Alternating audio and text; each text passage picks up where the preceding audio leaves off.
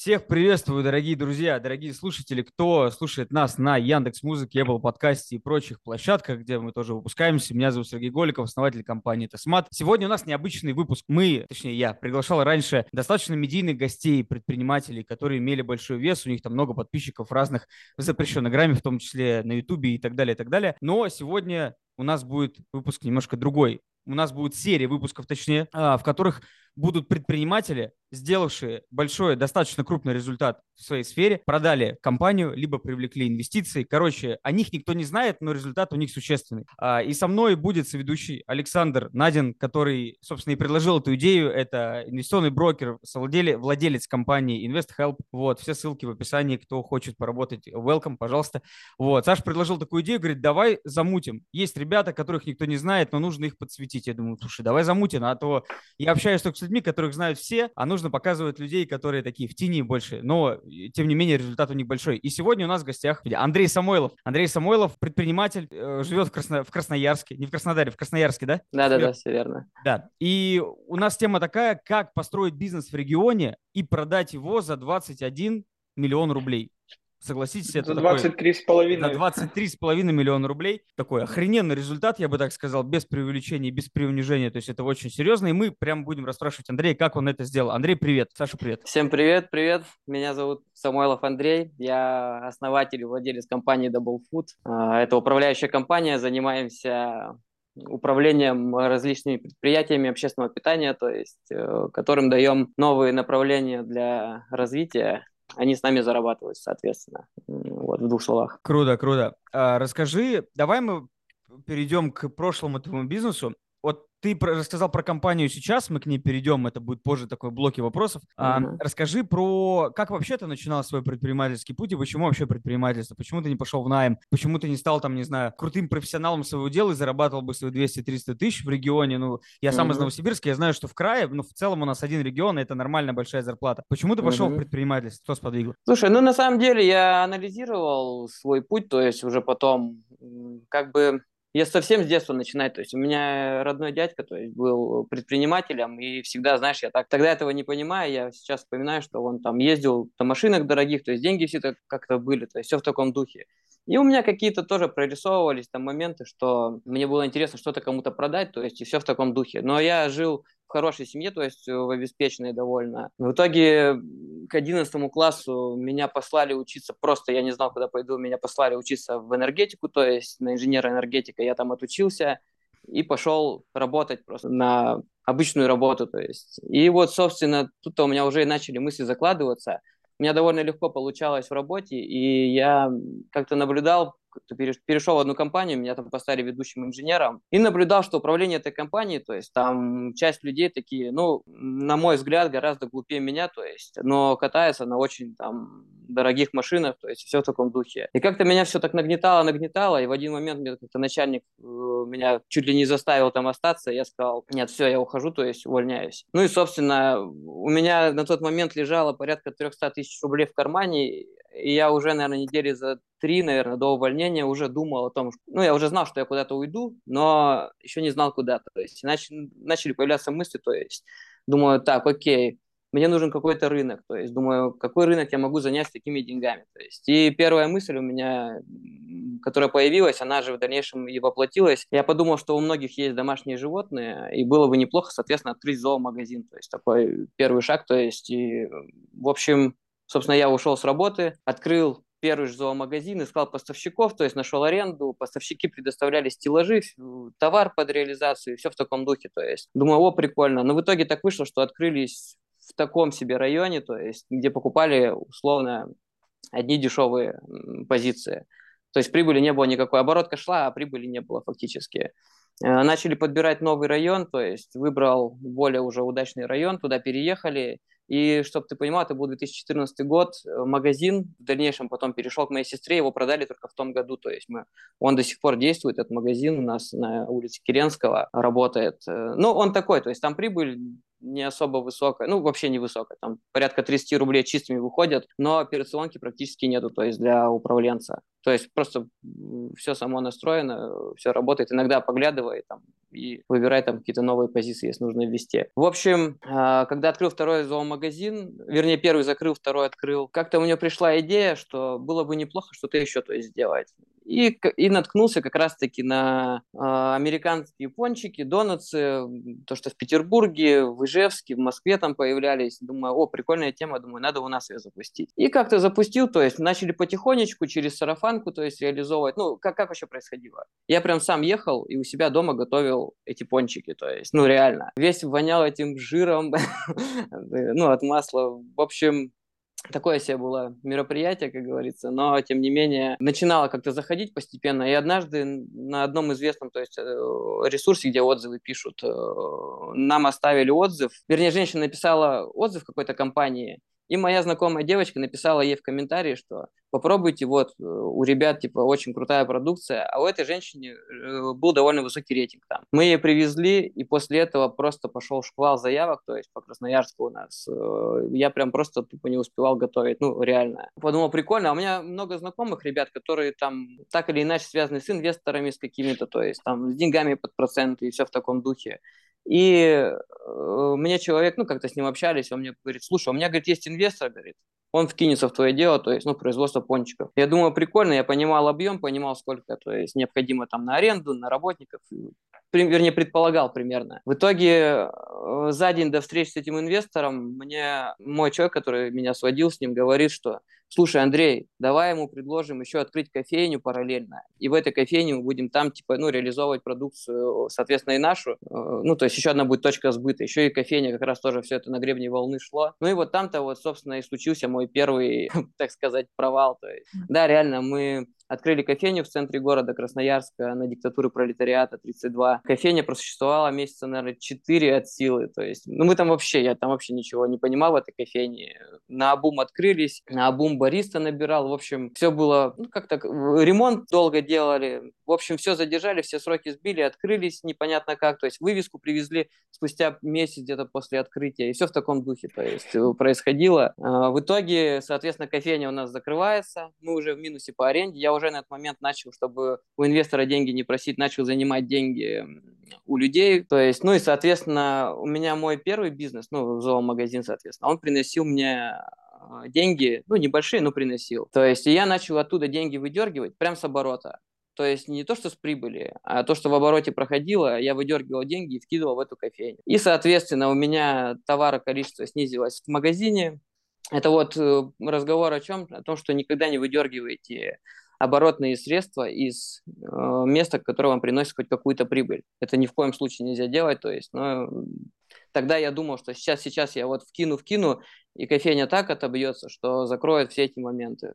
В итоге очень сильно сдулся у меня зоомагазин, кофейня в итоге закрылась, осталось производство. То есть, ну и как-то там параллельно у меня ребята подключались какие-то новые там от знакомых, которые там где-то помочь мне, где-то отвести продукт. Ну и, и, в общем, вот с одним из ребят мы, он мне прям начал активно помогать, то есть в производстве пончиков, то есть и как-то постепенно он так влился, то есть ко мне в команду. В итоге мы производили пончики, и мы помимо того, что реализовывали их обычным клиентам, мы начали заходить то есть, в кофейни, кинотеатры, то есть там охватывать, предлагать им продукцию, кто-то работал с нами. И в один момент к нам приехал человек с одной довольно крупной сети кофеин в Красноярске. На тот момент у него было 8 точек.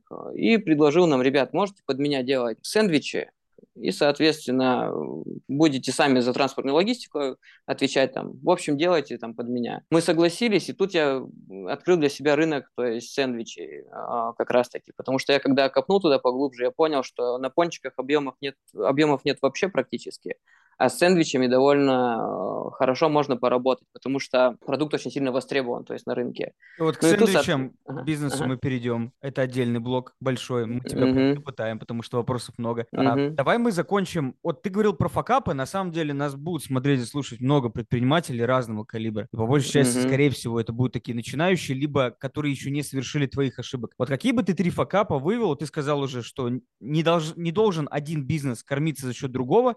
Это я так услышал услышал.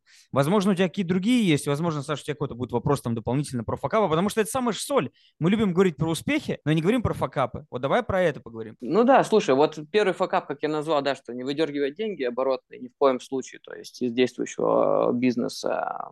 Второй факап такой, ну на самом деле, видишь, как сказать, мои факапы меня привели к тому, кем я сейчас стал. То есть тут уже, ну, это объективно. Я бы если бы их не было, я, возможно, бы так и остался там зоомагазином сидеть и ничего не получать с каким-то классическим бизнесом там мелким. Но в итоге к чему пришел, что... В общем, ладно, не буду сильно размусоливать. То есть второй у меня факап был, это уже как раз так, таки, когда мы запустили сэндвичи, мы набрали себе отдел продаж, то есть прям реально 5 человек торговых, запустили их по всему Красноярску, то есть у нас уже свой цех, там э, все работает, запустили их по Красноярску, они нам начали подключать розничные магазины, то есть, а там нюанс рынка был то, что розничные магазины в тот момент работали с возвратом. И у нас были неправильно рассчитанные деньги. Мы думали, что мы с каждого сэндвича зарабатываем востока, по факту мы зарабатывали с каждого сэндвича востока. И когда на нас посыпались возвраты, то есть точек, на тот момент, я помню, мы неделю работали, вроде деньги крутятся, деньги в руках, наличные, то есть все прикольно, мы а как приходит, знаешь, там раз в неделю мы ребятам платили, приходит дело платить, платим, и постоянно денег не хватает. То есть в итоге просто все остановили спустя две или три недели работы. Тупо тормознули и,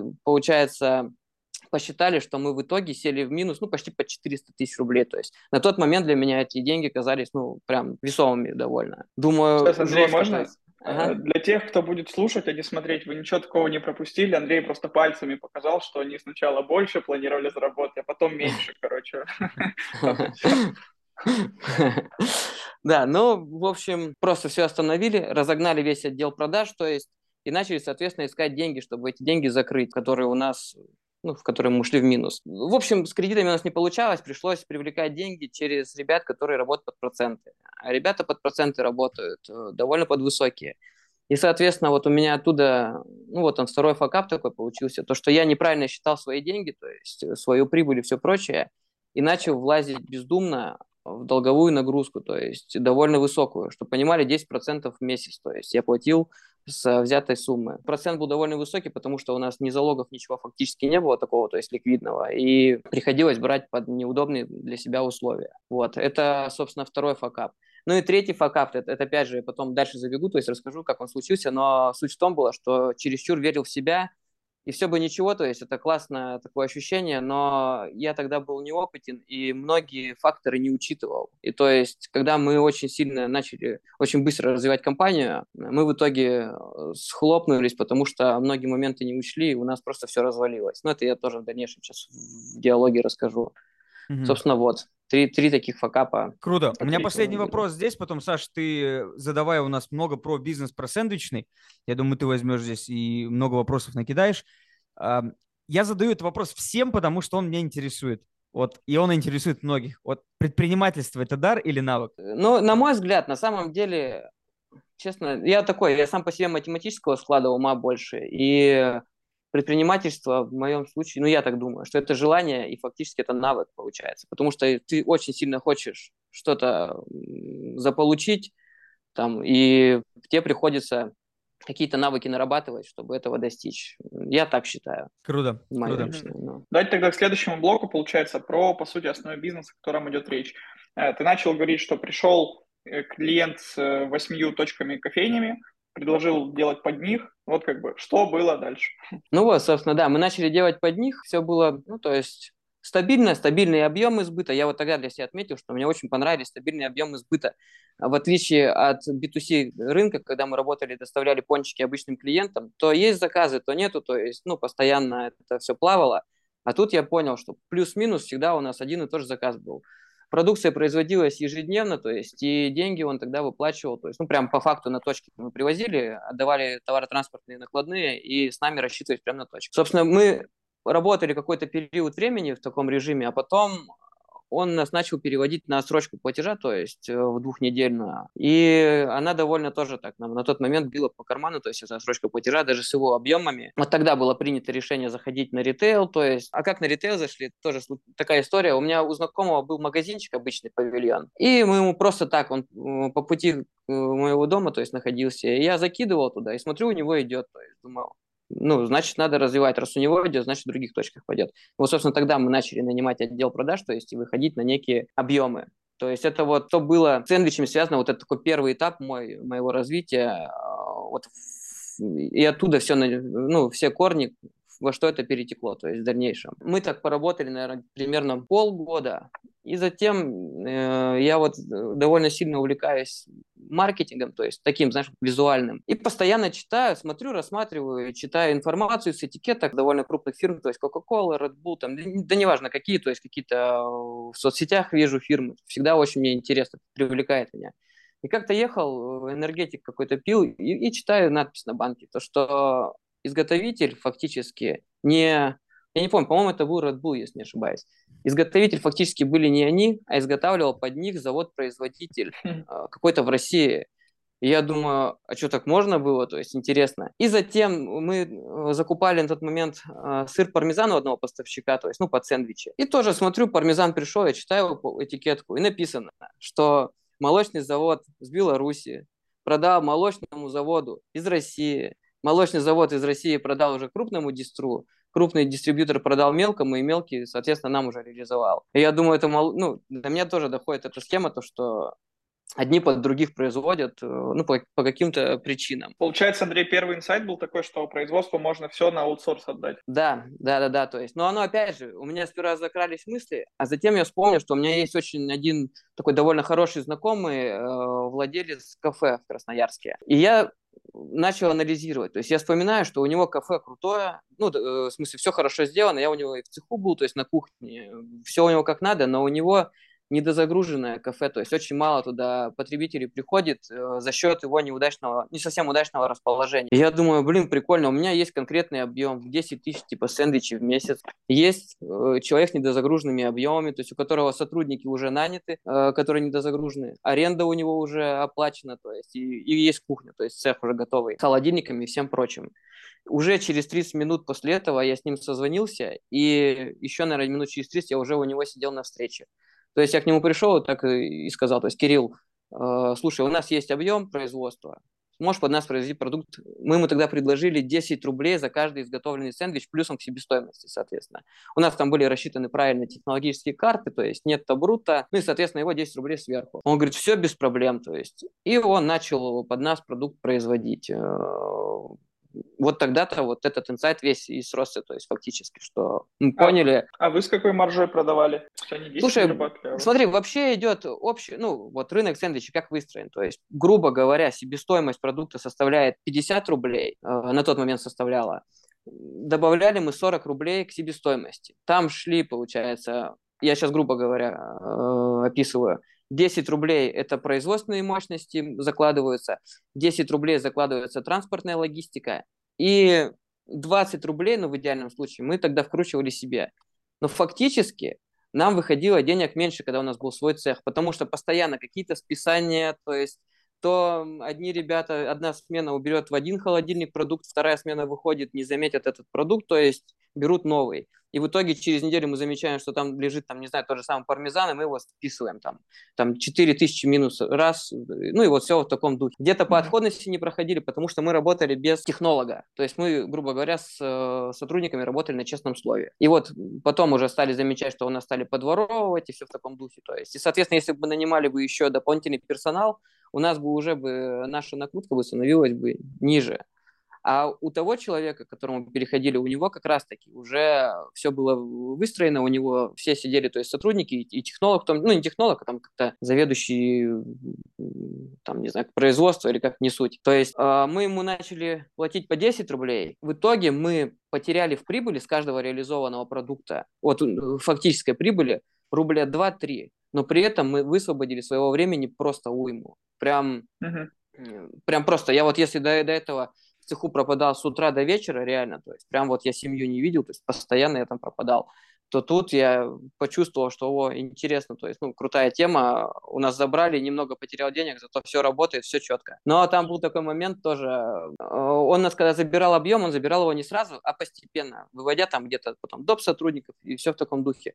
А мы тоже за счет своей неопытности по поспешили и разогнали всех своих работников. То есть и мы фактически два месяца, я реально тогда спал по 2-3 часа, то есть я тогда скинул до 53 килограммов вес, то есть я там прям вообще был пушинка, то есть такой. И мне даже до того дошло, что родители приезжали, ну, в гости к нам, они в другом городе живут, и когда приезжали там раз в месяц, Мама даже тогда спросила, Андрей, ты ничем не болеешь? То есть, ну, потому что у тебя вид такой внешний ужасный. И вот потом было, когда мы уже все полностью отдали все объемы, я реально, я не знаю, как Гомер Симпсон, наверное, лежал на диване, я за месяца два-три набрал 30 с лишним э, килограммов вообще просто. Ну, я реально ничего не делал, просто сидел на телефоне и все, фактически.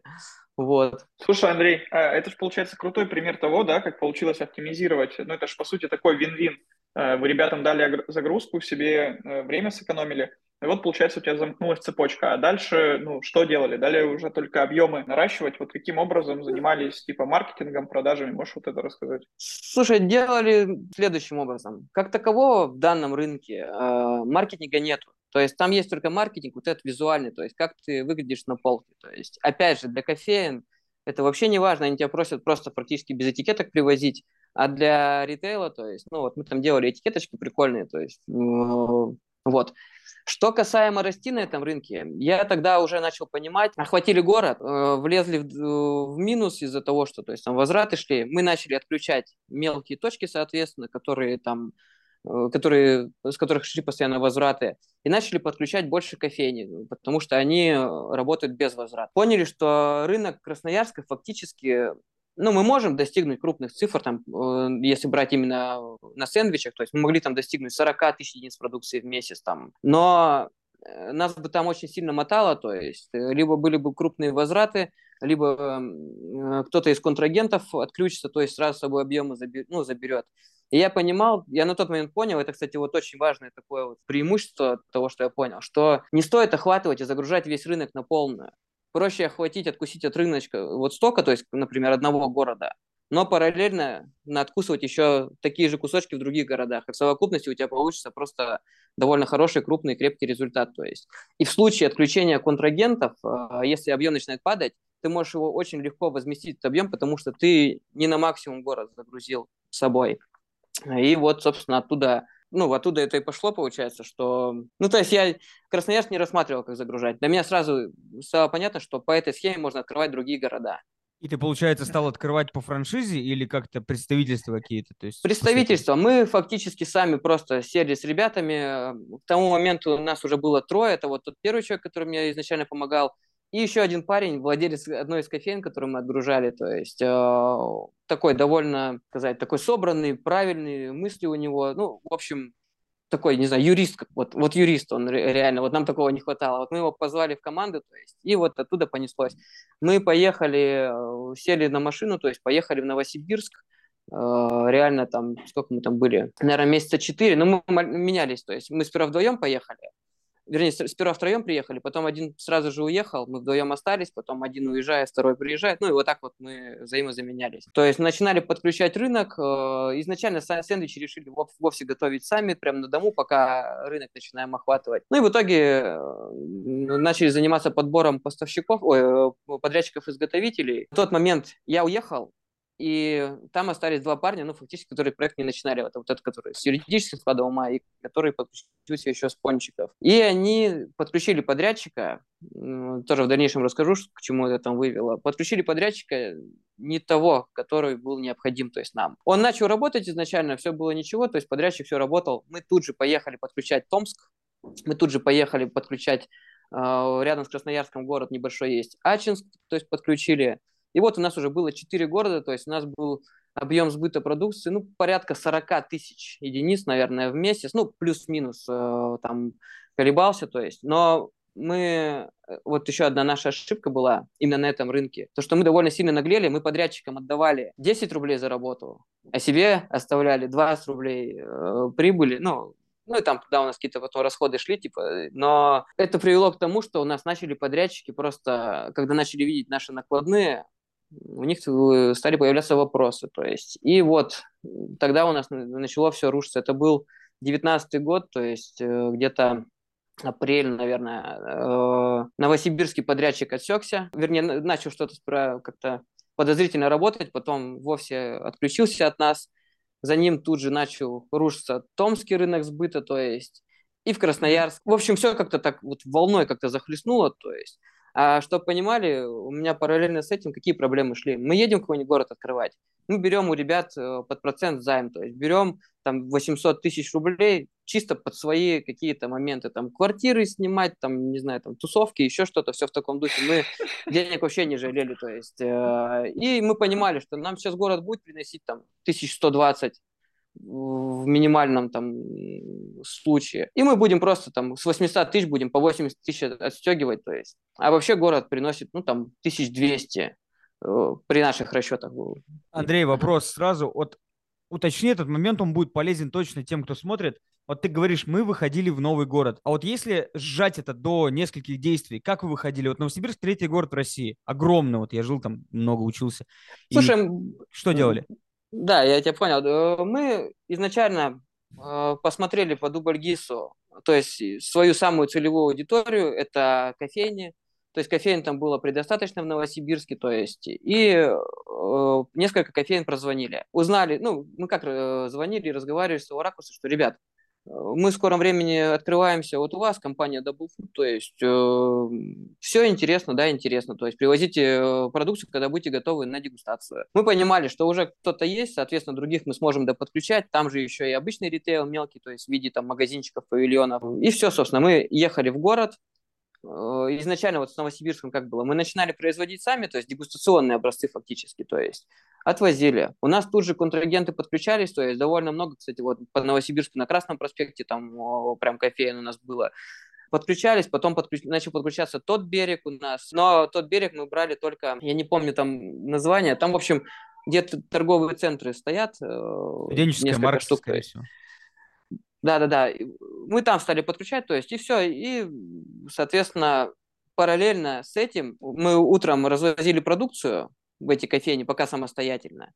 И ехали искать подрядчиков. То есть с подрядчиками как у нас был разговор? Мы приезжали и называли им объемы. Ребят, у нас примерно будет 10 тысяч единиц продукции в месяц, будете делать за такие-то деньги все устраивает, не устраивает, да-да, нет, нет. Мы параллельно смотрели у них кухни, то есть, чтобы, ну, мы же тоже, как сказать, опыт уже был, когда что-то не так на кухне. В общем, все претензии к нам идут, а не к подрядчику, потому что думаю, что производитель мы. Но тут тоже я сразу вот уже, вернее, потом понял, что нужно было изначально указывать производителями не себя, тех, кто реально производил продукт. Меньше бы вопросов возникало, то есть именно к нам. Слушай, вот. а два вопроса, э, Андрей. Первое, а вот именно как технически прям искали подрядчиков, то есть вы понимали, что это какой какое-то кафе и туда ехали. И второй момент, на каких условиях вообще договаривались о работе с, э, ну, с покупателями, по сути. То есть была какая-то отсрочка, либо, ну, почему, то есть вам возвраты вам э, люди давались, как, давали, как с этим работали, или вы сразу же по факту, то есть привозили, они оплачивали, и все на этом?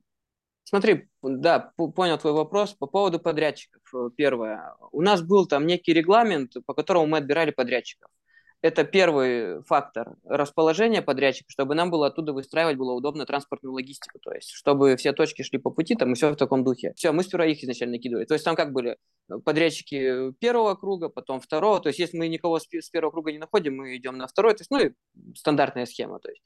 А затем мы смотрели обязательно кухню и смотрели адекватность. Но все равно уже был опыт общения с людьми, то есть ты понимаешь человека, когда общаешься, адекватен он или нет, то есть там устраивает на тебя, удобно он будет работать или неудобно. То есть мы вот таким образом искали. Ну, лично я таким образом э, искал.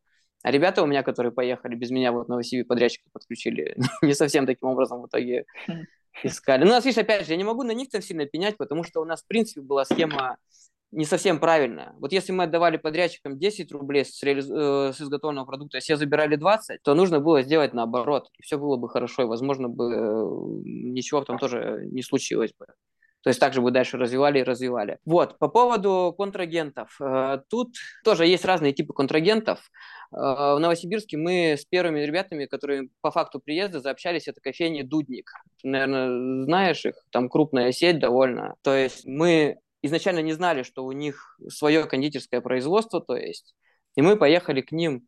Э, в итоге нам говорят, привезите дегустацию нам туда-то. Мы приезжаем, осмотрим, у них там реально просто цеха стоят, то есть они там прям продукты, ну, прям производят. Mm-hmm. Мы думаем, ничего себе. И мы им привезли, чтобы понимали, три всего лишь сэндвича на дегустацию. Ну, мы с какого ракурса ехали? Мы подумали, попробуйте, нечего там вам переедать. Ну, мы такие были довольно крутые, я так сказал, в своем сознании. И что понимали, нам Дудник перезвонил через, наверное, недели три. Реально согласились работать, то есть с нами. Это мы как раз тогда собирались, ну, два человека из Новосибирска собирались отъезжать в Красноярск, и мы тогда на таком, прям на такой ноте поехали, что ничего себе подключили. А, а нам Дудник обозначил объемы той продукции, которую они уже реализовывали, которая по качеству с нашей даже рядом не стояла, то есть нам тогда они обозначили порядка 15 тысяч единиц сэндвичей в месяц. То есть, ну, мы все тут понимали. Чтобы вы понимали, 15 тысяч единиц э, сэндвичей, да, это у нас на наши деньги порядка 300 косарей прибыли, то есть э, в месяц будет падать. Мы сразу довольны только на одном дуднике. То есть, но в итоге мы с дудником сильно не заработали. ну, в смысле, фактически мы начали работу, буквально неделю отработав, они как-то раз-раз-раз и слились совсем там к ужасному поставщику, то есть я не знаю, зачем они его выбрали, то есть ладно бы выбирали такие же, как мы, ну, в общем, это их дело, опять же, я там не лезу, но с ними тоже был такой факап. Ну и, в общем, насчет э, контрагентов. Мы всем предлагаем изначально самые для нас удобные условия. Нас прям не волнует. И предлагаем эти удобные условия для нас до тех пор, пока они не попробуют наш продукт. Э, они пробуют продукт, если им все нравится. Мы говорим, ребят, ну, то есть они начинают с нас выжимать какие-то там тоже для себя удобные моменты, там, со срочками, со всем прочим. Мы говорим, ребят, вы поставьте на полке сперва к себе хотя бы в одну кофейню, то есть, и посмотрите, как наш продукт будет на фоне других реализовываться хотя бы за две недели, то есть. И за счет этого часто вывозили. Ну, то есть мы реально, у нас прям к сэндвичам очень сильный такой запрос был э, к подрядчикам. Прям вот должно было бы все быть идеально там разрез к разрезу и все в таком духе. То есть, ну, в общем, чуть позже расскажу о контроле подрядчиков. Э, в общем, и потом мы уже смотрели, если кофейня просит нас какие-то условия, и мы понимаем, что у них потенциальный объем хотя бы в 3-4 тысячи единиц э, в месяц, то есть продукции реализуют, то им мы были готовы давать хорошие условия, где-то скидки там, ну там опять же, там скидки невеликие, там скидки 5 рублей с продукта. То есть, чтобы вы понимали, мы на продукт накручивали 40 рублей, и кофейня еще вкручивала рублей 80 сверху э, к этим 40. То есть, э, то я не знаю, зачем они бились за эти копейки, то есть у нас там каждая копейка на счету условно была, а у них все равно накрутки высокие им позволяли. Вот, вот таким образом мы подключали, то есть кофейни. Понятно. А с конкурентами как боролись? То есть, ну вы же когда выходите в крупный город, там уже точно кто-то есть, кто по такой же модели работает? Слушай, с конкурентами, честное слово, вообще круто оказалось, что мы из Красноярска, то есть в Красноярске довольно сильная конкуренция. Ну, я тогда этого не осознавал, думал, ну, конкурент да конкурент, то есть. Приезжаем в первый город Новосибирск, а там конкуренты вообще никакие. То есть, чтобы э, у нас были какие условия? Мы понимали, что открывается кофейня, где-то новая, где-то от сетки открывается новая кофейня. И мы понимали, что новые кофейни, куда заказывать продукцию, которую через два дня списывать э, придется, если не реализуют, там в больших количествах. И за счет правильно выстроенной транспортной логистики, что у нас точки шли одна за другой, мы отгружали от пяти сэндвичей на точку всего лишь. То есть конкуренты начинали отгружать от 25 сэндвичей на точку. Чтобы вы понимали, средняя реализация, если брать и среди крупных, и среди мелких кофеин, средняя реализация 11 сэндвичей на точке в день. А, соответственно, если эта кофейня совсем новая, и там стоит только-только парень какой-нибудь там или девушка открыли кофейню без опыта, они и за два дня не реализуют, то есть там бывает даже пять сэндвичей. Бывало даже, мы приезжали, а у них еще стояли, то есть э, сэндвичи. И, соответственно, только на одном вот этом уникальном торговом предложении мы заезжали в любой город, и Питер, и Томск, и Ачинск, то есть, и Екатеринбург, ну, это уже потом в дальнейшем было, то есть, вот, соответственно, вот так вот. За счет Круто. одного за счет одной УТПшки, так сказать, Круто. Давай мы схлопнем по цифрам твою, твою компанию и перейдем к ее продаже, потому что там много вопросов, mm-hmm. а времени у нас э, я бы на три часа растянул но мы, мы, мы ограничены. На самом деле у тебя крутой опыт, и он прям поможет многим, я это прям чувствую. А, давай, mm-hmm. вот сколько точек было в итоге? Какие-то цифры в оконцове? То есть перед тем, как у тебя появилась мысль, окей, я хочу продать. Да, смотри, там э, тоже сейчас быстро расскажу, как это было. А, у нас, когда начали рушиться подрядчики, то есть в тех или иных городах, то есть мы с ребятами, ну, подразругались, то есть с теми, с кем начинали. И так вышло, что мы брали заемные средства как бы с общих денег платили, а брал фактически их на себя я все заемные средства, то есть без задней мысли. И платеж на тот момент составлял 290 тысяч рублей, получается, в месяц у нас. В итоге все разваливается, прям реально вот все рушится. Это было вот апрель. Ребята отсекаются. Да, там э, на одном был небольшой кредитик, то есть, э, но он был кредит, а не под процент э, деньги. Ну, в общем, все соскочили, я остался просто ну, с долгами, то есть там 5, ну, где-то 5-5,5 миллионов рублей у меня выходило. И, ну, и тут я понял, что вот и все, типа, приплыли. Конечно, я за счет, там, не знаю, своих навыков смог договориться с ребятами, чтобы меня там притормозили пока проценты, то есть потом уже в дальнейшем там сумму платежа там включим их, э, ну, сумму общего долга, то есть и все в таком духе. Параллельно с этим я уже понимал, что на одних сэндвичах не вывезешь, потому что сэндвичи довольно сложный продукт. Казалось бы, что такого, да, там бутербродик. По факту очень много составляющих, которые с коротким сроком годности. То есть и очень сложно, ну, бывают нюансы на производстве, то есть там это никуда от этого не деться. Там я не знаю, то, то бывало, что отвезем продукцию, то есть там попадется какой-то волос. Хотя все работают у, у подрядчиков в шапках, мы знаем. Но это просто случайности, то есть, ну, такие, их невозможно исключить до конца, когда у тебя есть какой-то человеческий фактор. То есть и э, одним э, косячно привезем, потом там через месяц, опять же, условно, ну, контрагент там еще какой-то косячок, еще, еще, и контрагент начинали отсекаться.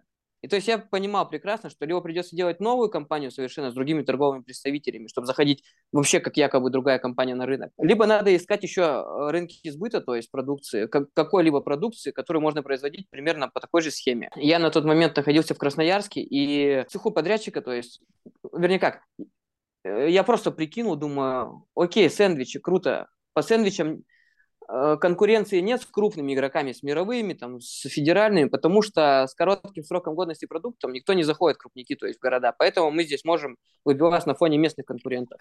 Окей, думаю, на какой бы рынок зайти, то есть еще. И до меня тут доходит, что есть рынок чипсов, рынок снековой продукции. То есть мы когда начали этот рынок мониторить, э, рынок оказался просто громаднейший, и мы начали параллельно разрабатывать продукцию, то есть, ну, вернее, разрабатывать технологически, технологию производства чипсов. Мы разработали, я тоже чуть, чуть позже э, расскажу. В итоге э, у нас все рухнуло. Я по чипсам связывался с крупными инвесторами. Это уже там отдельная история, если захотите, там спросите. Э, ничего там с ними не вышло. И я искал инвесторов, которые смогут закрыть мой долг. Но мне все знакомые, все там консультанты по бизнесу, так сказать, все говорили, что невозможно привлечь инвестиции там 5 миллионов, если у тебя нет никакого, то есть залогового имущества, то есть или какого-то там действующего предприятия, то есть. А я уже тогда понимал, что вообще никого слушать нельзя, потому что нету правил mm-hmm. совершенно. Нет такого, что я должен, вот про франшизы, например, что я должен франшизу обязательно с товарным знаком продавать. Такого нет, это все выдумано. И я понимал, что есть, ну, выставив объявление, мне звонило очень много людей. То есть я реально встречался с инвесторами прям в 2019 году, летом, просто прям уйма их была. И в итоге с одним из инвесторов мы очень хорошо заобщались, там уже все шло к тому, что он даст деньги, э, не совсем были удобные для меня условия. И тут выходит э, на меня знакомый, говорит, ну, а меня знакомые все знают, чем я занимаюсь, как мы развиваемся, наши преимущества, то есть и все прочее. И сводит меня со своим дядькой, то есть, который в меня вкинул, то есть там, ну, там вышла сумма по 6 миллионов. Я закрыл долги и взял себе 300 тысяч еще сверху примерно, чтобы, ну, просто жить, пока я сейчас буду развивать проект. С ним мы договорились на следующие условия, что я сразу ему говорил, что мы либо франшизами распродадим, либо как-то еще, то есть ну что-то придумаем, то есть ему будет x2 к его сумме вложений. Но поскольку, поскольку не было у меня никаких там залогов, ничего, то есть мы договорились текущую прибыль делить 30 на 70, именно чистую прибыль. Ему 70%, мне 30 падало. И тут, получается, я вот как раз-таки начал развивать уже один. Я поехал в Санкт-Петербург, полетел, там уже заранее промониторив рынок. Затем подключил Санкт-Петербург, оттуда улетел. Вернее, там я прожил в общей сложности 6 месяцев. Два раза, два захода было по 3 месяца. Честно сказать, не знаю, зачем я там жил так долго. Нравилось, наверное. То есть, при том, что семья у меня в Красноярске находилась. То есть мы с ними на видео связи. Затем прилетел в Красноярск и понял... А, это был как раз 20 год. Я прилетел в Красноярск в марте. И началась пандемия. И я думаю, блин, а как летать? То есть рынок-то я знаю, что не остановился совсем прям наш. Думаю, прикольно попробую по телефону подключать подрядчиков.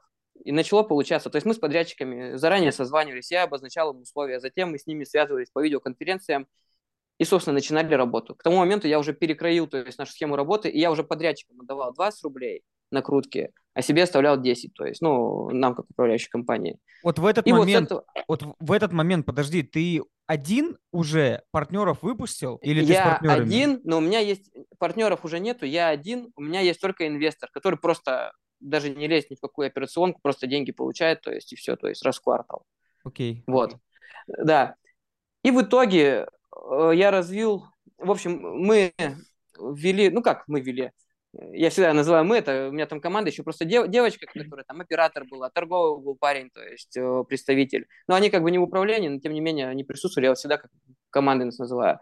Мы начали подключать параллельно чипсы, но чипсы мы подключали следующим образом. То есть мы прозванивали заранее контрагентов и говорили, что мы хотим заходить на ваш рынок с таким-то продуктом. Дегустацию можем передать. То есть отправляли дегустационные образцы э, с деком, там уже им отправляли дальше от СДЭКа Яндекс курьером, то есть до них довозили и все. То есть в итоге мы к 2021 году, не к 2021 году, к лету 2021 года вот так вот, у меня был общий объем сбыта продукции порядка 140 тысяч единиц в месяц. Из каждой, ну, плюс-минус накрутка выходила 10 рублей с каждого реализованного продукта. Ну, то есть нам управляйку. Соответственно, то есть мы там зарабатывали, у нас э, прибыль шла миллион триста, и с нее там уже уходил налог, то есть это 15% у нас доходы минус расходы, то есть как мы делали? Мы деньги прогоняли через нас от контрагентов, и затем остальную часть отдавали подрядчикам. Но подрядчикам всегда деньги задерживали, чтобы у нас побольше скопилось денег подрядчиков, чтобы они от нас вдруг не отключились. То есть, потому что чем крупнее сумма, тем им интереснее с нами работать, ну, либо они заранее предупреждают, что хотят то есть, перестать работать в случае чего. Ну и все, собственно, в итоге все нормально, все работаем. И тут у меня знакомые с Питера, то есть мне позвонили ребята, говорят, Андрей, ну, знакомые хорошие, они еще из Красноярска изначально, уехавшие в Питер. Связывают, говорят, слушай, Андрей, есть человек, э, который знает уже за твой бизнес, они как-то, видимо, где-то были вместе, то есть и общались. Ну, слово за слово, видимо, как-то за меня зашел разговор то есть за то, как мы работаем, про то, в каких городах мы охвачены. И человек, ну, сказал, что, слушай, мне интересно было бы с ним пообщаться по поводу покупки бизнеса у него. И, как я уже в дальнейшем понял, он покупал не сам бизнес, он покупал фактически объемы, те, которые у нас были, и рынки, то есть, которые уже были охвачены. В итоге, то есть, изначально он пришел с предложением нам в 11 миллионов, когда уже мы с ним созвонились э, по видео, все, он потом прилетел в Красноярск, уже на первой встрече он предложил нам 11 миллионов, а я такой уже был, как сказать, в своем, я в своем сознании настолько преисполнился уже тогда, то есть, я довольно себя круто чувствовал, то есть, и вот как это, как волк с Уолл-стрит какой-то, знаешь, вот себя ощущал, то есть, и я вообще не хотел, то есть там никакие уступки. Я ему говорил 30 миллионов. Он говорит, ну куда 30, типа там у вас такая-то прибыльность идет. Я говорю, ну слушай, не, не хочешь, не надо. То есть, ну, мне как бы все равно было, продали бы мы ее, не продали. Он вообще случайно, то есть человек, который к нам зашел. В итоге э, мы сошлись с ним на 21 миллионе. Там еще 2,5 миллиона, там, то есть он э, купил у инвестора, который у меня изначальный, то есть там по-моему, то ли автомобиль, то ли что. Ну, короче, суть в том, что он, э, там 2,5 миллиона не мои фактически. Ну, в смысле, не, не компании не относящиеся. Продали мы компанию конкретно за 21 миллион рублей, то есть. И все. Я инвестору отдал 11 миллионов, мы с ним разошлись благополучно. Ну и все, собственно. Вот такая вот у меня история случилась. А вот когда инвестора ты запускал, вот, э, чтобы перекрыться, вот предыдущий, который у тебя дядечка, вот, угу. он какую-то долю купил у тебя, ты ему долю продал, или просто вы как-то договор займа, но делим 70 на 30, вот именно с точки... Слушай, мы там, мы там и договор займа заключали, и все обороты гнали через его фирму. То есть у меня уже фактически а. не было э, ни фирмы, ничего. То есть у него все приходило, то есть, а я, я как свою прибыль забирал? У нас были точки по Красноярску, которые отгружались за наличку вместе с обороткой. И я с них уже э, себе деньги выдергивал конкретно, то есть, ну, в карман себе.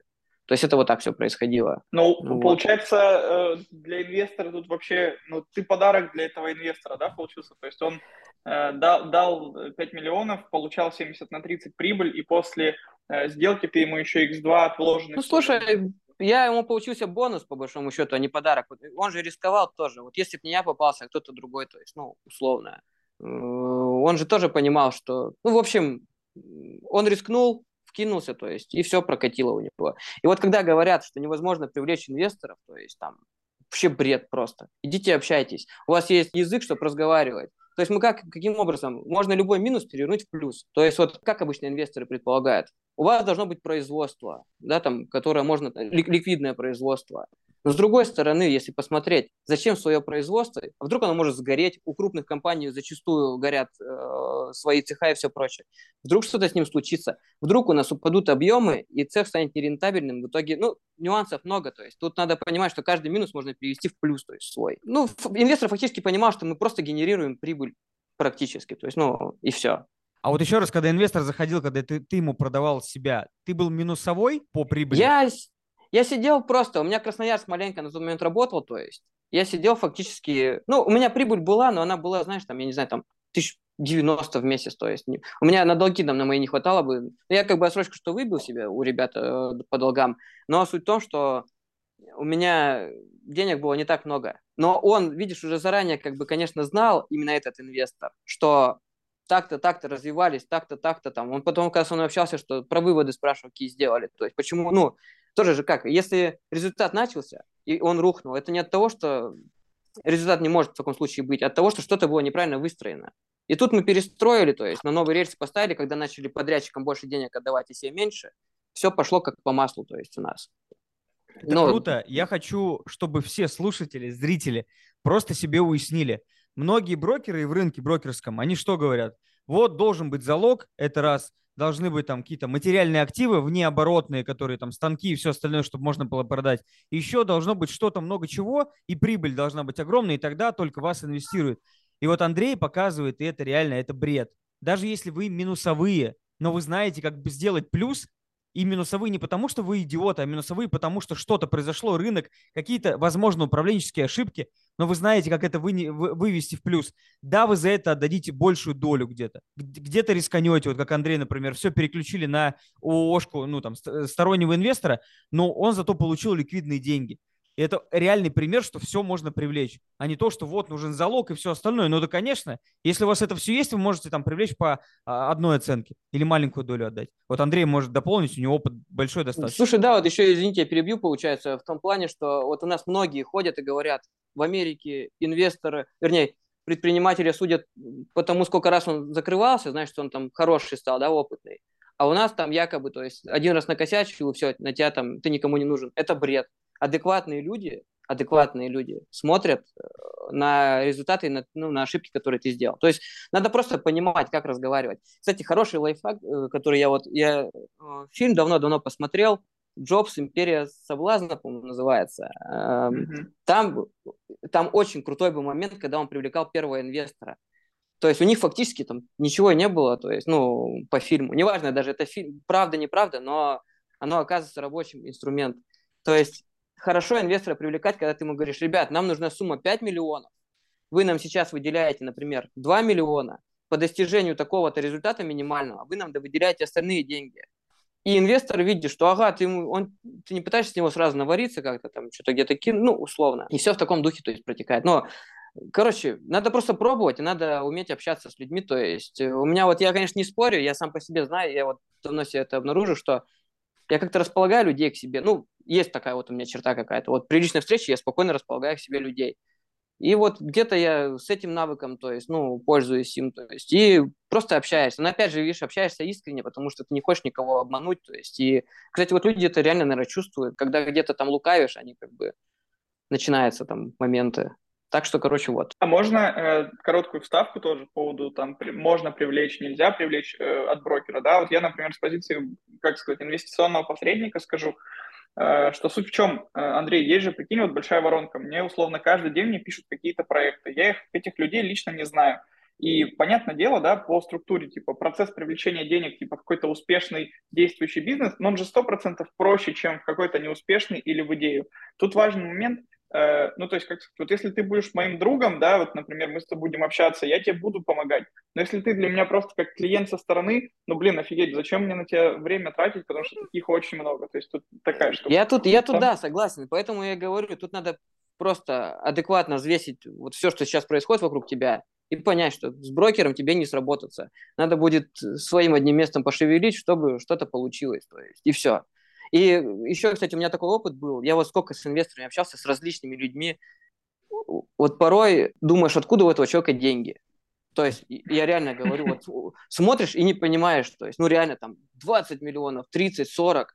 а он просто, ну, в общем, люди разные, вот это самое главное понимать. Все, ну, очень много разных людей. И если в, вашем, в вашей картинке мира что-то не укладывается, это не значит, что этого нет в картинке мира другого человека. Это вот, это вот, кстати, очень важный такой вот момент, который, ну, неплохо запомнить. Э, так что вот. Саш, давай по вопросам, вот по продаже компании, у нас там много вопросов. То есть я правильно понимаю, Андрей, вообще э, не было задачи продавать, Э, есть просто, ну вот был действующий бизнес по, соответственно, сэндвичам. Э, соответственно, финита ля комедия, короче, сэндвичи продали одному инвестору с одной встречи, э, просто вели переговоры. Как ты сам считаешь, за счет чего, прикинь, получилось там в два раза оценку поднять от предложения инвестора? То есть он говорит, хочу за 11, ты говоришь, 23 с половиной в итоге? Ну, слушай, тут, э, опять же, здесь, знаешь, как, как, как на рынке машины торговать условно, то есть э, приходит, как это, на рынке два дурака, продавец и покупатель получается. Здесь то же самое. Он приходит, я же понимаю, что он приходит с минимальной суммой. И я ему, соответственно, сумму называю там какую-то максимальную, то есть. Я понимаю, что мы на какой-то сумме сойдемся, если реально будет ему интересно в итоговом, то есть там э, в итоге, если ему будет интересно. И от этого, видишь, опять же, у меня не было, если бы я бы сидел бы там в долгах дальше и не знал бы, что делать, то есть я бы реально ему, если бы мне сказали 11 мультов, я бы скинул бы, даже не думал бы просто, э, потому что знаю, как заново выстроить такую же компанию с нуля, уже без всяких там денег. Но э, какой момент получается, что мне было все равно. Я знал, что мы на какой-то сумме сторгуемся, то есть ну, так оно и вышло. Просто навык, наверное, продаж, я не знаю. Вот Короче, вот. если, если зафиксировать, первое это отсутствие нужды в этой сделке, да, и второе это понимание того, что э, покупатель всегда хочет купить дешево, и если он назвал тебе там цену 10, это не значит, что он только 10 готов за это заплатить, да? И третий момент это то, что он уже не из моих уст знал про мой бизнес. То есть он уже был оповещен, то есть вот. Это вот, ну опять же, если бы ему не сказали бы, конечно, бы, он бы даже не узнал бы, наверное, никогда обо мне. Согласен, всегда решает тот, кто пришел, да, не ты ему предложил купить, а он говорит, хочу купить, то есть это сто процентов важная штука. Ну, Серег, тут, давай... видишь, опять же, у нас с подрядчиками не так было, мы приходили и говорили, хотим так, не хотите, сейчас другому пойдем. И все, то есть, ну... Ну, тут речь же не шла о том, чтобы купить бизнес у тебя за 10 миллионов. Ну да, да, да, да, тут согласен, да.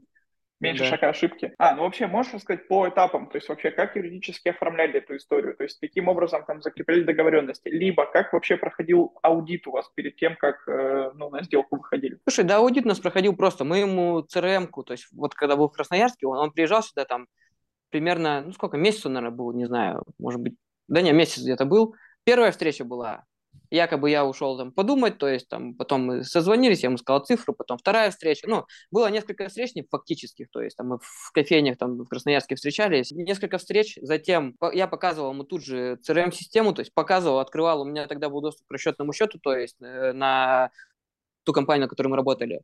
Я прямо оттуда ему открывал выписки, просто он, он видел все приходы денег, то есть, ну, просто человек видел, что у нас все идет оборотка, то есть конкретно, то есть он звонил, мы звонили контрагентам нашим, э, я при нем звонил, это вот я обещал, что вернусь к этой теме немножко. Как мы контролировали, да, качество продукции? Мы с одним из контрагентов, с мелким, всегда договаривали, что у нас э, он будет скрывать продукцию рандомно, то есть взвешивать ее и говорить нам результаты, то есть это для удаленного качества продукции. А мы ему за это бонусы подгоняли.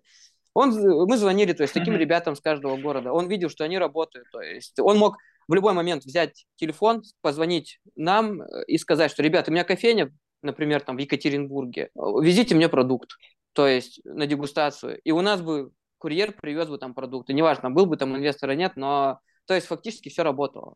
То есть он мог люб, в любое место приехать и посмотреть. А, ну, по этапам тогда как? Просто какой А, да, э, затем получается, ну, там делали, честно, по договору я тебе не скажу, то есть там, по-моему, делали какую-то купли-продажи, прям как, как бизнес э, продавали, то есть фактически и просто прописывали сумму, то есть, что вносится э, все разом поступлением там на расчетный счет, ну, продавца, соответственно. В- вопрос такой именно по договору, то есть у нас в корпоративном праве как, нету такого, как продажа бизнеса, потому что бизнеса как такового не существует. Есть активы, есть прочие штуки. Вот, вот что было включено в, конкретно в передачу в этот договор? Слушай, в передачу, получается, мы отдавали CRM-ку, мы отдавали, ну, это конкретные, да, там, э, эти мы отдавали именно список, э, прям файл был, то есть список э, контактов, то есть список был контрагентов, подрядчиков, И, по сути, это все, что мы продавали. Мы продавали информацию, то есть некую. Именно вот э, информацию по работе. Все. Он ее оценил, ну, то есть мы пришли к оценке к такой. То есть мы... Видишь, там я не спорю, что с другим бы, возможно, человеком, который покупал бы бизнес, да невозможно, сто процентов было бы все по-другому совершенно. Но с вот этим человеком, что он через знакомых к нам приехал, диалог вообще строился все ну, очень легко. То есть и насчет... Человек был не заморочен с деньгами. Ему эти деньги там тоже, я как понимаю, так были, эти 20 мультов. А вопрос про окупаемость. Вот он купил за 21, ну там 23, давай 21 считать. Угу. Как ты считаешь, насколько он... Это какая окупаемость в годах? Год, два, ну, три, смотри, пять? смотри, нам конкретно при таких объемах фирма приносила, ну, чистыми 800 тысяч в месяц. 800 в месяц. Считай, за 10 месяцев ты заработаешь 8 мультов. Ну, соответственно, там, э, грубо говоря, 10 миллионов в год она приносила. Соответственно, это, ну, 2 года в таком случае. Но у него уже была своя, ну, как сказать, команда у него, там, не знаю, там, управление свое, то есть. И он уже наши расходы планировал скидывать. Ему бы, выход... Ему бы миллион в месяц она приносила, то есть эта фирма, при таких объемах. При том, что на самом деле я изначально был э, за такую сумму, то есть я э, хотел ему предложить, если он начнет там подсливаться, я ему хотел предложить еще один город, то есть, ну, подрубить. Просто так, то есть, ну, в смысле, авансом, как, сказать. Но в итоге на такой сумме срослись. Многие говорят, что да, действительно, э, максимум год окупаемость должна быть, то есть, но это классический бизнес, возможно. Как договоришься, вот как продашь себя, так и продашь, то есть тут надо вот это адекватно воспринимать. Вот по твоему бизнесу я на самом деле не согласен по поводу, что год окупаемости, оценка этого вообще предмет переговоров, и кто год окупаемости, таких, с такими инвесторами или покупателями я вообще не хочу иметь дело. Почему? Потому что вот если по твоему бизнесу смотреть, что ты передал ему клиентскую базу, но еще ты ему передал по факту, или можешь передать, ну или мог передать в целом технологию mm-hmm. открытия городов. Окей, еще два города, это плюс, например, там 500-300 тысяч, это уже окупаемость не два года, а меньше. Учитывая, mm-hmm. что расходы бьются на всю его себестоимость, ну, то есть у него есть э, вот эти как бы э, там производственные мощности и так далее. То есть это уже другой результат по факту. И как, какой здесь год факту, окупаемости? Да? Не согласен я с этим. Я, вот, не, я, я говорю, да, что вот это не, неправильная эта история ходит. Э, вот я говорю, никого не слушайте. Вот все по-вашему может быть. Я говорю, условно, вдруг бы я другому за, за 100 миллионов продал. Ну, кто знает. Я же не пробовал, то есть. И то я там рискнул, да скинул. То есть, хотя не, не рискнул, а просто попробовал. Мне все равно было абсолютно, на, получится или нет. То есть. Так что Окей. здесь такая вот история. Э, вопросы по поводу продажи есть еще, Серег, у тебя по поводу вот этого кейса? Я бы давай я бы к выводам. Да, вот приведи топ-3 вывода, которые ты для себя понял, ну, что ты создал бизнес, ты его продал. Что ты думаешь в итоге? И перейдем к следующему. Ну, слушай, э, три вывода или, как сказать, я могу дать три совета, наверное, ребятам. Давай советы, давай советы, инсайды, выводы, как даже, угодно. Даже не знаю, три или не три. Ну, суть в том, что, ну, первое, это я уже его неоднократно говорил, никого не слушайте. Никого не слушай. Второе, не бойтесь ничего делать, просто главное, вот это у меня в опыте не хватало, пытайтесь расширить диапазон ну, восприятия и воспринять другие ну, факторы, которые могут повлиять. Третий совет, ну видишь, э, я со своего ракурса говорю, я заходил бы на рынок B2B лучше. Там накрутки пониже, зато понятные объемы. То есть ты знаешь, э, столько сегодня ты зара, ну, заработаешь денег, условно. И третий момент такой, не обязательно инвестиции. Все можно придумать. Вот практически все. Все создано не, не заводом. То есть изначально человек сам придумывал, делал все своими руками, то есть там те или иные там вещи. И их можно, значит, воспроизвести, не знаю, да хоть на дому, то есть там через самозанятых, то есть. Вот. Придумай, как схему срастить. Ну и будь предпринимателем, э, будь бизнесменом, то есть ты должен не сам стоять там и работать. Я тоже этим занимался, я не спорю. Ты должен связать все в один узел. Если с инвестором проект, ты должен завязать инвестора, работников, там все-все-все. Если там у тебя проект без инвестора, в общем, тебе надо все, все в одну кучу связать, ты просто ведешь стратегию. Главное, чтобы за тебя, и, и очень важно, чтобы за тебя делали руками кто-то другие. Сам не лезь. Ну, да, можешь что-то попробовать, там, я совсем говорю так, знаешь, там, день-два посмотреть, как это, что выглядит. Дальше сам ни в коем случае, а то привыкнешь, и там и останешься в этой рутине. Вот меня бы эта рутина в Красноярске со своим цехом бы съела, я бы так и сидел в цеху сейчас, наверное. Если бы тогда не подвернулся момент. И то есть я потерял этих 2 рубля, 3 рубля с каждого сэндвича, зато я начал рынки охватывать городов, то есть по России. А, а слушай, если с выводами разобрались, а можешь коротко рассказать, ну, там, основные э, моменты по поводу типа чипсов, э, ну, чем история как бы закончилась, и что за переговоры вообще на миллиард там инвестиций, как эта штука вообще ну, могла быть осуществима? Да, в общем, это тоже был апрель 2019 года, то есть когда у нас вот это все, так сказать, рухнуло, то есть, и э, у меня уже была технология производства чипсов, то есть мы придумали, как производить чипсы крупных, там, без крупного завода какого-то, то есть, ну, тебе не... В общем, придумали технологию удобную в производстве, минимум человеческого фактора, то есть, и все в таком духе. После всего этого развала, ну, все равно там с ребятами встречаешься, и у меня был один человек, он говорит, слушай, Андрей, а я, я ему рассказал про чипсы, говорю, блин, я бы, говорю, вкинул, говорю, в них деньги бы, наверное, то есть даже без подрядчиков, потому что чипсы это не сэндвичи делают, то есть там процесс понятен, э, я бы свой цех типа бахнул. Мы покатали чипсы, то есть он, он деньги подкинул туда в себестоимость товара, то есть мы через подрядчика, который у нас был в Красноярске, э, мы через него начали производить чипсы, и за три месяца мы сбыли, получается, объем порядка, сколько, 30 или 40 тысяч чипсов за три месяца. Ну, то есть это в мелкие сети слили, и на них шел заново спрос. Тут я понял, что, блин, круто. То есть э, прозвонил крупный ритейл, уже такой конкретный, то есть там красноярский. Мне там обозначили цифры, я понял, какие условия на этом рынке, то есть какие там нужны отсрочки. То есть там, там условия весьма не мягкие, я так скажу. В итоге я посчитал, что мне, чтобы открыть свой цех, было бы идеально 50 миллионов привлечь. И человек, который там подкинул денег э, нам в оборотку, он говорит, слушай, у меня, говорит, есть ребята, то есть, которые, ну, как ребята, есть э, инвесторы, которые вкладываются там, нормально денег. Он меня с ними свел, то есть мы с ними э, на первой встрече я принес к ним продукцию нашу, я принес... Тоже одну пачку маленькую, правильно? Чтобы особо не переедали. Да-да-да, чтобы не передали. Пачка была, вот, кстати, чтобы этот... Вот у нас такая пачка была, Криспи Голд, она идет. Это уже скрытая.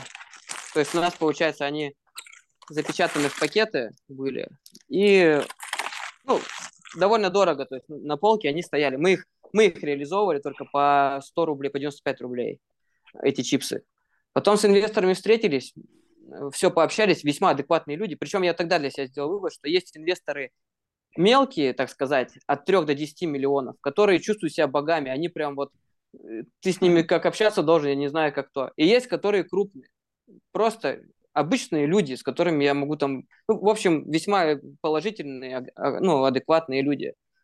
Я вот тогда тоже я так отметил, что вот тебе интересно, опять же, люди там крупными деньгами располагают. Им, ну, нам потом позвонили на следующий день, после того, как мы с ними встретились. Говорят, слушай, все прикольно, мы передаем ваш проект в инвестбезопасность. У них свой отдел инвестиционной безопасности, получается. Они проанализируют рынки, посмотрят то, что вы там показали, все-все-все в таком духе. Все, мы ждем звонка, то есть инвестбезопасность позвонила где-то недели через три. Мы потом договариваемся о встрече, приходим на встречу, там был представитель инвестбезопасности э, человек, и нам говорят, ребят, все круто, чипсы классные, типа, все бьется, но слишком маленькие инвестиции. Давайте думать, как проект э, типа увеличить хотя бы до 700 миллионов рублей, типа, э, но при том, что охват будет на страну, то есть фактически там выходы были на крупный ритейл, то есть прям вообще на крупный. Я, ну, я тогда вообще, если честно, прям очень сильно удивился, и Э, я потом, ну, они говорят, считайте все, то есть там завод, сколько будет стройка, сколько, маркетинг будет стоить, то есть там все-все-все вообще.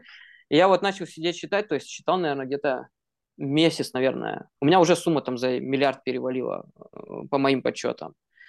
И я тут понял, блин, я, я долго думал, думал, думаю, нет, я не буду вписываться в эту тему. Ну, то есть, ну зачем? У меня есть схема отработанная, то есть я знаю, как открываться безубыточно там вообще. Зачем мне эти инвестиции, а вдруг что-то пойдет не так, то есть что со мной за миллиард условно могут сделать, ну, просто мысли были, я не знаю, сделали бы нет что-то, но сам факт того, что я очень на долгое время вписываюсь с людьми, это было лет на 15 бы минимум, что мы с ними бы вписались в общий проект, то есть. Ну, короче, такое было. Я потом на третьей встрече, я, то есть, озвучил, ну, как есть, то есть, и тоже отнеслись абсолютно адекватно не было такого, что там, что ты тогда на мозги, мозги мурыжил, типа, ну, Изначально я пришел 50 миллионов просить, не получилось, предложили больше, я подумал, отказался, то есть, ну, вот и все. Вот такой с ними кейс был, то есть я вот с тех пор понял, что я больше с крупными, лично я, я не говорю, что это плохо или хорошо, но с крупниками связываться вряд ли буду, то есть, ну... Давай перейдем, вот. мы будем завершать, у нас остались несколько, два блока про твой новый mm-hmm. проект. Расскажи о нем коротко, какие цифры возможно, какая бизнес-модель, в чем прибыль, и давай про него поговорим немножко. Слушай, новый проект, у меня он зародился еще, давно мысль зародилась. Я хотел, я, я знал, что есть рынок самозанятых, то есть я знал, что очень многие люди сидят дома, которые не прочь были бы заработать. И у меня такая поучительная история была. Эм, в каком-то году, давно-давно, я смотрел по ТНТ передач, там показывали людей в разной ситуации жизни, то есть, и э, показывали мужчину-инвалида, который лепил пельмени на дому для ресторана, то есть. И я тогда, меня тогда, ну, и он лепил не с того ракурса, что он все хотел денег позаработать, а он так рассказывал, что он, слушай, хочу, чтобы внуку подарки дарить, ну, знаешь, там, ну, вот такие вот моменты, меня прям они трогали довольно сильно. Я вот по Красноярску, по сэндвичам, э, часть объема отдавал маме своего друга, которая дома сидела. Она вышла на пенсию, и у них денег, ну, нормально, то есть там не то, что там мало или много, просто нормально денег, но я видел, что она просто сидела без работы, скучала. Ну, прям человек вот прям старел, так сказать, на глазах, если можно так выразиться. И я ей предложил работу, она эти сэндвичи готовила лучше всех, то есть, ну, небольшой объемчик я отдал, то есть, и все. И я подумал, блин, крутой проект. Я начал создавать площадку. Uh, United Golden Brands мы ее назвали, типа там. Потом я назвал ее, переназвал объединенные проекты для самозанятых, чтобы это было более понятно, то есть там для потребителя. Сделал сайт, сделал рекламу через контакт, пустил рекламу через ВКонтакте и, и запустил туда на наш сайт разные проекты. Фуршеты, э, бенто-торты, потом японские кексы, как-то сейчас не вспомню, как называется. Затем пошив одежды на дому. И еще какой-то один проект там был. Ну, в общем, суть в том, что... А, э, пошив домашней одежды на дому, такой стильной. И проект был заточен на то, чтобы мы его через, ну, через Инстаграм рекламировали. Инстаграм запретили, и я уже не мог давать людям, которых ну, то есть там найму самозанятость, да, там удаленно найду их там в разных городах, не мог им обещать какие-то объемы, потому что если я знал, что мы раньше через, ну, через рекламу в Инстаграме будем столько реализовать, потому что у меня девочка СММщик еще есть, то есть такая прокачанная довольно, то тут я уже не знал. И один, да, один из проектов был доставка роз. Мы сделали круто, упаковали продукт, назвали его Ларос, то есть чисто была доставка не цветов, а именно роз, то есть. И там было в чем суть? Человек себе самозанятый ставит домой холодильник, типа такой, как, как у Пепси, как у Колы, ну вот такого рода, то есть. И там хранит цветы. Заказ пришел, она сделала заказ, отправили курьером. То есть все, вот в таком духе было сделано. И когда мы поняли, что мы не сможем давать рекламу, мы не сможем обеспечить ее объемом, то розы смогут, если будет нестабильный объем сбыта, ну, там, заказов, то у нас они будут просто списываться постоянно. Мы не можем организовать. Ну, и в итоге думаю, блин, обидно, проект такой был довольно ну, мощный, ну, я считаю, потому что вот тоже бы казалось, с каждого самозанятого шла прибыльность в управляющую компанию порядка 30 тысяч рублей, mm-hmm. таким минимальным подсчетом. То есть ты представь, сколько можно этих самозанятых э, по городам там было наклепать и зарабатывать. Но в итоге, короче, не срослось, и я оттуда оставил один проект под себя. Это сета брускета, доставка фуршетов. Как я его выбрал? Фуршеты могут производить на дом. Фуршеты – это закуски на праздничные мероприятия различные, то есть там канапешки, тарталетки, круассанчики мини. Uh, у них высокий средний чек и хорошая накрутка. То есть, если, например, взять чек в 5000 рублей, себестоимость товара составляет 1700, все остальное фактически чистая прибыль. Плюс еще доставку доплачивает, там, uh, клиент оплачивает, ну, там, до определенной суммы. Я его по себя забрал, то есть, этот uh, проект. Начал его начал искать самозанятых удаленно по городам через ВКонтакте рекламу. Очень хорошо откликались, то есть. И э, открылся в Нижнем Новгороде. У меня там же... А, а как еще на проект наткнулся изначально? У меня сестра этим занялась в Красноярске. Более года работала, то есть я вижу ее объемы, то есть как, сколько она здесь делает, как она все ведет. И есть, технолог... ну, есть рецептуры, то есть мне только надо было технологически собрать. Ну и, соответственно, я начал, подключил Нижний Новгород. Там женщина оказалась она готовила хорошо, но она совершенно без вкуса оказалась. И нам, клиентам, приезжали очень некрасивые фуршетные наборы, то есть, а там вся суть этого рынка, что должно быть красиво, то есть. И сейчас, на данный момент, у меня работает три города, а, это даже, получается, уже пять городов. Екатеринбург, у меня там знакомая девчонка. Санкт-Петербург у меня знакомая девчонка, то есть моя личная, которая готовит знакомая. В Москве у меня ребята мои открылись, получается, ну, в Химках. Они как бы часть Москвы охватывают, но там объема довольно много, то есть, но... В общем, они... И сейчас девочка в Краснодаре еще открылась у нас. Вот прям вот э, вчера она открылась, уже в Краснодаре могут заказывать люди фуршеты. И я вижу, что мне, как управляющей компании, какие-то постоянно новые вопросы прилетают. И с ростом, так сказать, франчайзи, да, там, открытых городов, то есть на управляющую компанию падает нагрузка, то есть мне приходится людей какие-то новые нанимать, все в таком духе. Я так посидел, подумал, то есть я решил, что я буду проект просто продавать как, по сути, как гайд. Не как франшизу, а как гайд по бизнесу. То есть и вот я вот сегодня буквально, я уже у себя там в соцсети в одной известной выставил информацию о том, что продаю гайд. Не знаю, сейчас посмотрим, как люди отреагируют. Потому что мне проще не зарабатывать с этого роялти, но дальше развиваться такими же методами, то есть продаж э, неких гайдов, которые у меня уже отработанные, а люди, которые франчайзи, да, вот эти, которые гайд купили, они потенциально управляющая компания роялти не берет, соответственно, они могут зарабатывать больше мы объемчики им ну, обозначаем не, не крупные, то есть э, весьма легко достижимые объемы, на которые они могут выйти там за три месяца работы, то есть и зарабатывать на этом деньги. Ну, соответственно, вот сейчас решил пока вот в эту сторону уйти, потому что есть опыт, как открывать, и понимаю, как их продавать, то есть э, эти гайды. Тем более я там, э, я из тех, кто цены больше не завышает. Я вот, я говорю, я гайд сейчас поставил там по 100 тысяч рублей продаваться, ну, чисто за, за инструкцию, так сказать. Вот. Это вот пока сейчас, что из ближайшего, как бы по деньгам хватает, э, у меня осталась довольно хорошая сумма, и я поэтому вот пытаюсь, ну, что-то... А на самом деле охота как-то на международный ну, рынок выйти прикольно было, потому что я когда изначально продумал площадку для самозанятых, со мной даже женщина с Америки одна связывалась, она говорит, у нас тоже они есть, те люди, которые тортики на дому готовят, и все в таком духе. То есть я говорю, ну и надо их по свое крыло забрать просто, и все правильно продажи организовать. Ну, короче, вот, не знаю, мысли сейчас такие. То есть сейчас на распродаю гайды, а потом уже буду думать. Круто, круто. На самом деле рынок заходить. большой, и ты в правильную, ну, по моей точке зрения, ты очень правильный ру, русло идешь, и проект у тебя крутой. Планы на будущее? 3-5 лет. Расскажи, поделись, и какой у тебя запрос есть аудитории, которая может тебе помочь, и что ты можешь ей дать взамен? Ну, такой обмен. Ну, так, давай планы на 3-5 лет какой-то еще один такой крупный проектик запустить, то есть, ну вот как у меня получился с сэндвичами и с чипсами, да. И продать. Ну, да, может быть продать, может быть пусть работает, посмотрим, не знаю. А, у меня тут такое интересное наблюдение было, я давно-давно услышал по радио разговор, звонит мужчина из Томска на радио и говорит, ну там что-то спрашивает, говорит, какая у вас зарплата? Он говорит, 40 тысяч рублей. И почитали, что ему 30 лет сейчас, осталось ему жить лет 50, и что за всю жизнь он заработает за оставшиеся условно 20 миллионов рублей. И он, вот вы бы слышали тогда в телефон, он, он просто разговаривает и прям в телефон тухнет и говорит, это говорит, я что, как квартира в Москве стоит? Ну, типа, вся моя жизнь. И он прям потух.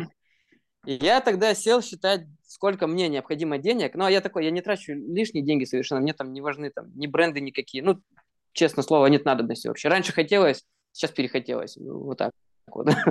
И посчитал, в общем, мне хватит ежемесячно, спокойно, ну, 200 тысяч рублей, чтобы я жил вообще, то есть, прям вот хорошо, то есть, с моими запросами. Я посчитал, соответственно, что у меня это выходит, то есть, мне там до конца жизни надо денег условно, я условно говорю, там, ну, сколько, ну, 100-200 миллионов максимум, типа, это прям э, чересчур, то есть. И вот у меня такая идея фикс стала, что было бы круто заработать ну, какую-то похожую сумму в общей сложности. И все, и вообще не думать больше ни о чем. Вот. Это вот такая была мысль. Ну, а что касаемо тем, с чем можно, ну, кто может ко мне с чем обратиться и кто мне потребуется, я не знаю. Лично мне, наверное, никто. Вон, ребята, если хотите, приобретайте франшизу мою «Легкий гайд» для молодых предпринимателей. Само то безубыточное. А для тех, кто хочет что-то у меня, если взять там, ну, говорю, я считаю, что я специалист уже в создании безубыточных компаний, которые приносят реальную прибыль, а не просто оборотку ведут. То есть, ну, а то часто с нами, сами знаете, у компании обороты, а прибыли нету совершенно. Да, это точно. Вот. Так что тут можно пообщаться, то есть какой-то проект могу там, ну, можно подумать, кому-то могу проект подсобрать, помочь. Вот. Круто. Саша, у тебя какие-то последний вопрос там в завершении? Что тебе? Слушай, я не знаю, уже третий раз э, с Андреем обсуждаю вопрос вот по его бизнесу, да, и по его, так сказать, майнсету. Всегда, как сказать, третий раз слышу, третий раз такой, о, блин, как будто в первый раз слышу. Вот такая история. Вот в целом, да, пишите, Андрей достаточно такой э, позитивный, твердый предприниматель. Э, вопросов у меня нет. А, не, наверное, есть один. А вот когда продавал, вы не подписывали никакое соглашение типа о не конкуренции, типа твоей дальнейшей. И ну, что думаешь по поводу того, чтобы продолжать, ну, типа, повторить успех типа бизнеса, который ты уже продал? Э, ну, типа, как к этому относишься? Слушай, мы общались на самом деле про это просто устно, но какой разговор был? Если мы даже подпишем, я захочу, я через другую компанию открою. То есть, если я захочу, я откроюсь в любом случае. Мне никто не помеха. Под другим юрлицом и все в таком духе. То есть, ну, либо другого человека найду подставного, который будет работать. Ну, тут надо адекватно понимать. То есть, я просто человеку донес, что мне нет необходимости. Вот мы сейчас э, параллельно рассматриваем сейчас рынок э, кормов для животных, то есть лакомств. Тоже э, копнули, рынок крупный довольно, хороший спрос, контрагенты друг от друга не завязаны. Я, возможно, сейчас еще эту тему пущу в оборот, то есть также через подрядчиков по городам по России. То есть, ну, так что, в общем, про конкуренцию мы не говорили. Насколько я знаю, человек, который выкупил все, чипсы больше не производит. Mm-hmm. То есть, э, не знаю, с чем связано. То есть, нет, там какие-то другие снеки. Именно вот эти чипсы, которые наши, получается, он больше их никуда не возит. То есть, не, и, не, и не производит. По большому счету, у меня есть технология, я могу также их воспроизвести. Но, говорю, пока да и неохота и туда лезть, если честно. Круто, вот. круто. Но рынок кормов для животных реально огромен. И тем более у нас есть что замещать, и нужно замещать. Будешь таким предпринимателем, на которого будут молиться наши, говорит, вот наше, реально. Предприниматель, заместитель буду. Ну, это, это, это, же, это же так оно и есть. У нас много что нужно производить, и большой спрос. Слушай, Андрей, я на самом деле очень рад, что я с тобой познакомился. Саша, спасибо, что ты познакомил и пригласил на подкаст. Это реально вот пример для меня чистого предпринимателя. Вот ты прям предприниматель. Ты, для меня ты не бизнесмен. Почему? Потому что бизнесмен, прибыль, вот это все такое, вот он прям дотошные цифры, там ебеда, вот это все.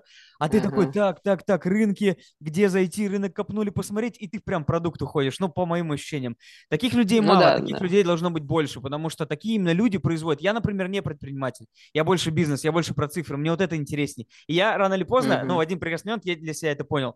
И должны быть и те, и те люди, и когда вот схлопываются, тогда происходят большие-большие проекты проекты. Люди с миллиардом, которым ты встречался, приходят к людям, которые могут создать вот этот продукт.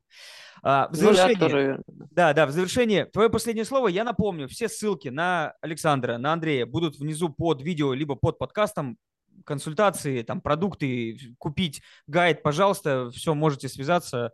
Welcome, как говорится. Андрей, твое последнее слово, и будем завершать. Слушай, в общем, просто желаю всем не бояться действовать, и, ну, собственно, этого хватит. Там уже будете разбираться по факту. Чем больше будет проблем, тем больше будет опыта. Приходить, не надо бояться. И никого не слушайте, когда вам говорят, что что-то не получится. Вообще никого. Самое главное вообще. Вот. Ну, собственно, вот. Да. Спасибо. Спасибо, Андрей. Все. Все, ребят, вам спасибо. Был рад пообщаться очень. Если Все. что, обращайтесь. Еще огонь, один эфир проведем. Давай. Давайте. Всем пока.